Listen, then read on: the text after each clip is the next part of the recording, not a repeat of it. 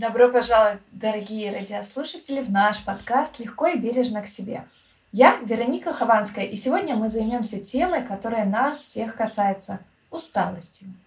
Усталость может быть как физической, так и эмоциональной, и она оказывает влияние на каждый аспект нашей жизни. Мы живем в мире, где стремление к успеху и достижению целей часто приводит к тому, что мы игнорируем собственные потребности в отдыхе и восстановлении. Но сегодня я хочу поговорить о том, как распознать усталость, а главное научиться с ней дружить. Перед тем, как начать, давайте разберемся, почему усталость важна и какая польза может быть в ее осознанном принятии принятия. Усталость – это сигнал нашего организма о необходимости отдохнуть и восстановиться. Она помогает нам сохранять энергию и предотвращать перегрузку. Когда мы игнорируем усталость, мы рискуем столкнуться с более серьезными проблемами, такими как хроническое истощение и нарушение эмоционального благополучия. Давайте посмотрим, как же распознать эту усталость и научиться слушать свое тело. А, есть несколько признаков, на которые стоит обратить свое внимание. Первое – это недостаток энергии, естественно, да, и сонливость. Обратите внимание, что у вас постоянный недосып хронический, это тоже будет э, являться таким симптомом. А если вам трудно сконцентрироваться с э, какой-то задачей, у вас э, лагает память, то есть вы вроде бы все знаете, все помните, но какой там э, пин-код у вас где-то, да, или пароль на почте вы не можете сообразить.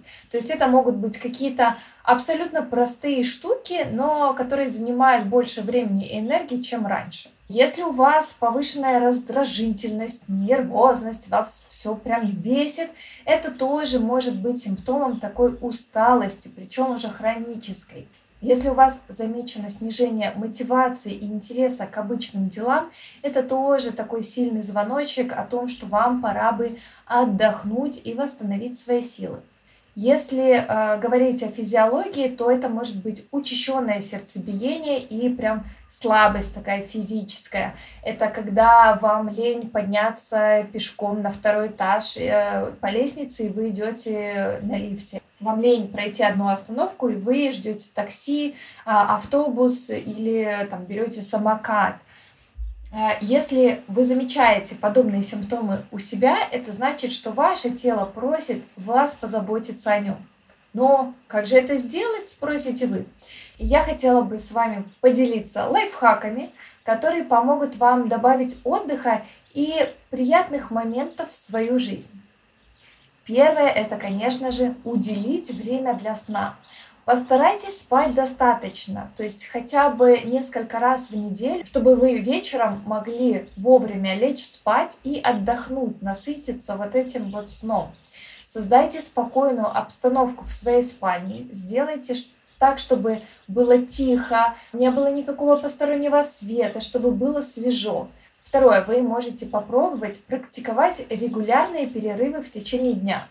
Кто-то это называет помидорками, кто-то это называет еще как-то. Выберите свой оптимальный промежуток, во время которого вы максимально продуктивны. Например, это 40-45 минут. 45 минут э, мы можем спокойно работать, концентрируясь на одной задаче да, или фокусируясь на каких-то объемах информации. И потом нам нужен все равно коротенький перерывчик. Этот небольшой отдых поможет вам собраться и восстановить силы. Третий лайфхак. Найдите хобби или занятие, которое приносит вам удовольствие и помогает расслабиться.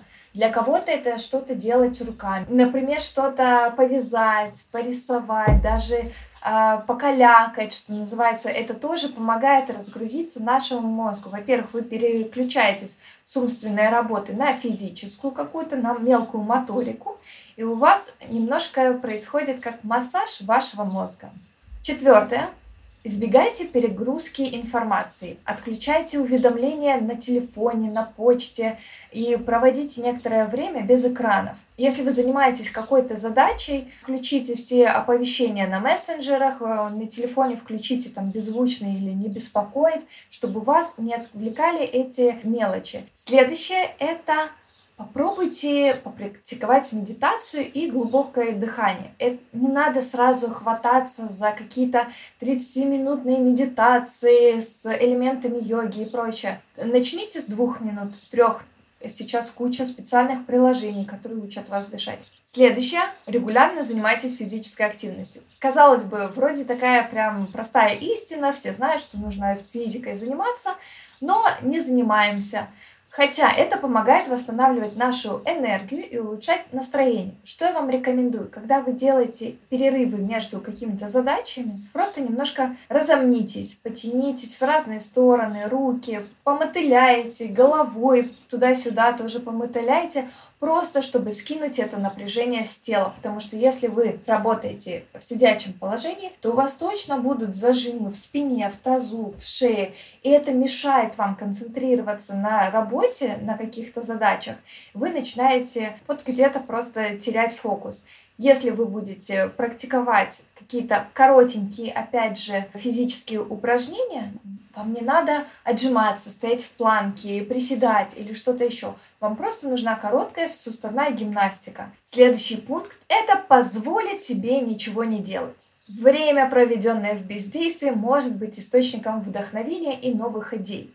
Когда я говорю ничего не делать, это значит ничего не делать. Если вы ничего не делаете и смотрите что-то в Инстаграме, в Ютубе, читаете новости, вы делаете. Просто Станьте, лягте и ничего не делайте. Не думайте, не считайте, не разговаривайте ни с кем. Просто ничего не делайте. Опять же, начните с каких-то коротких отрезков от двух до трех минут. Потом обязательно поделитесь со мной, какие у вас ощущения после этого. Может быть, вы слушаете меня ВКонтакте, или вы слушаете меня там в Телеграме, в моей. Обязательно напишите мне потом обратную связь, что вы попробовали, что для вас сработало, потому что это очень важно. Следующие пункты я, наверное, не буду сильно раскрывать, потому что это про общение с близкими и друзьями. Оно нас насыщает. Вот это теплое общение может быть источником поддержки и радости. Обязательно попробуйте внедрить э, встречи, какие-то теплые посиделки со своими родными или с друзьями, кто больше дает именно положительных таких эмоций. И сейчас лето, можно пойти прогуляться на природе. Это может быть э, реально просто легкая прогулка где дует ветер, где шелестят э, листики, или, может быть, вы хотите повтыкать, просто посмотреть на воду. Обязательно посмотрите, как это вас заряжает. Следующий пункт не бойтесь говорить «нет» и защищать свое время и энергию от ненужных обязательств. Тут мы можем вернуться еще к пункту, где я рассказывала, что можно попросить коллег не отвлекать вас в определенное время. Это тоже про границы.